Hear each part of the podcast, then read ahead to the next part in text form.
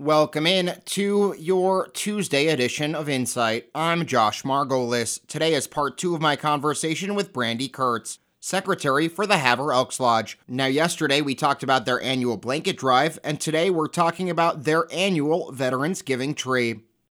Well, the Veterans Giving Tree, of course, is something we started three years ago. It's to give back to the veterans they can sign a family member up, they can sign a friend up, people can sign anybody up that's a veteran. Don't have to show requirement, don't have to show DD 214 or anything, just that they're a vet. Sign them up of a couple things that they need, not what they want, but what they need. One guy, again, example is a guy needed a 12 inch frying pan. Another guy last year needed a pair of good insulated work boots. We've had everything from socks to underwear to water, cases of water to you name it, we've had it. Um, and then we get people once they're on the tree, then they, we get people to adopt those people, and they get their items, either one or two things or all the things on their list, and then we give those to them at Christmas.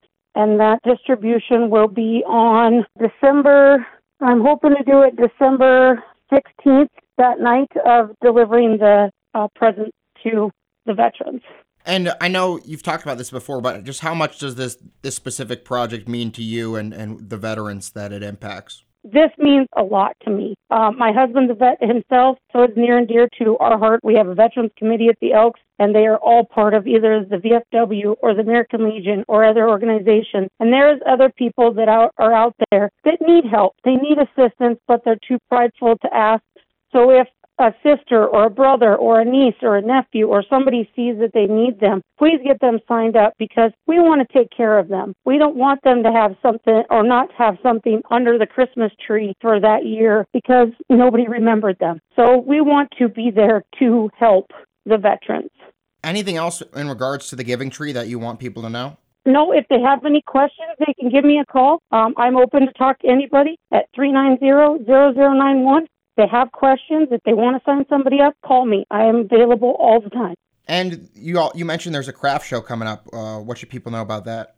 It is coming up on Black Friday, the 26th of November and the 27th of November, uh, 9 to 4 both days. I have lots of vendors signing up. We'll have all three rooms filled at the Oaks of vendors and crafters so it's a pre into Christmas, and then I know the mall's doing one after that the next weekend. So it's like a pre Christmas shopping. So come on out and uh, enjoy some cocktails and crafts, and we'll see everybody there.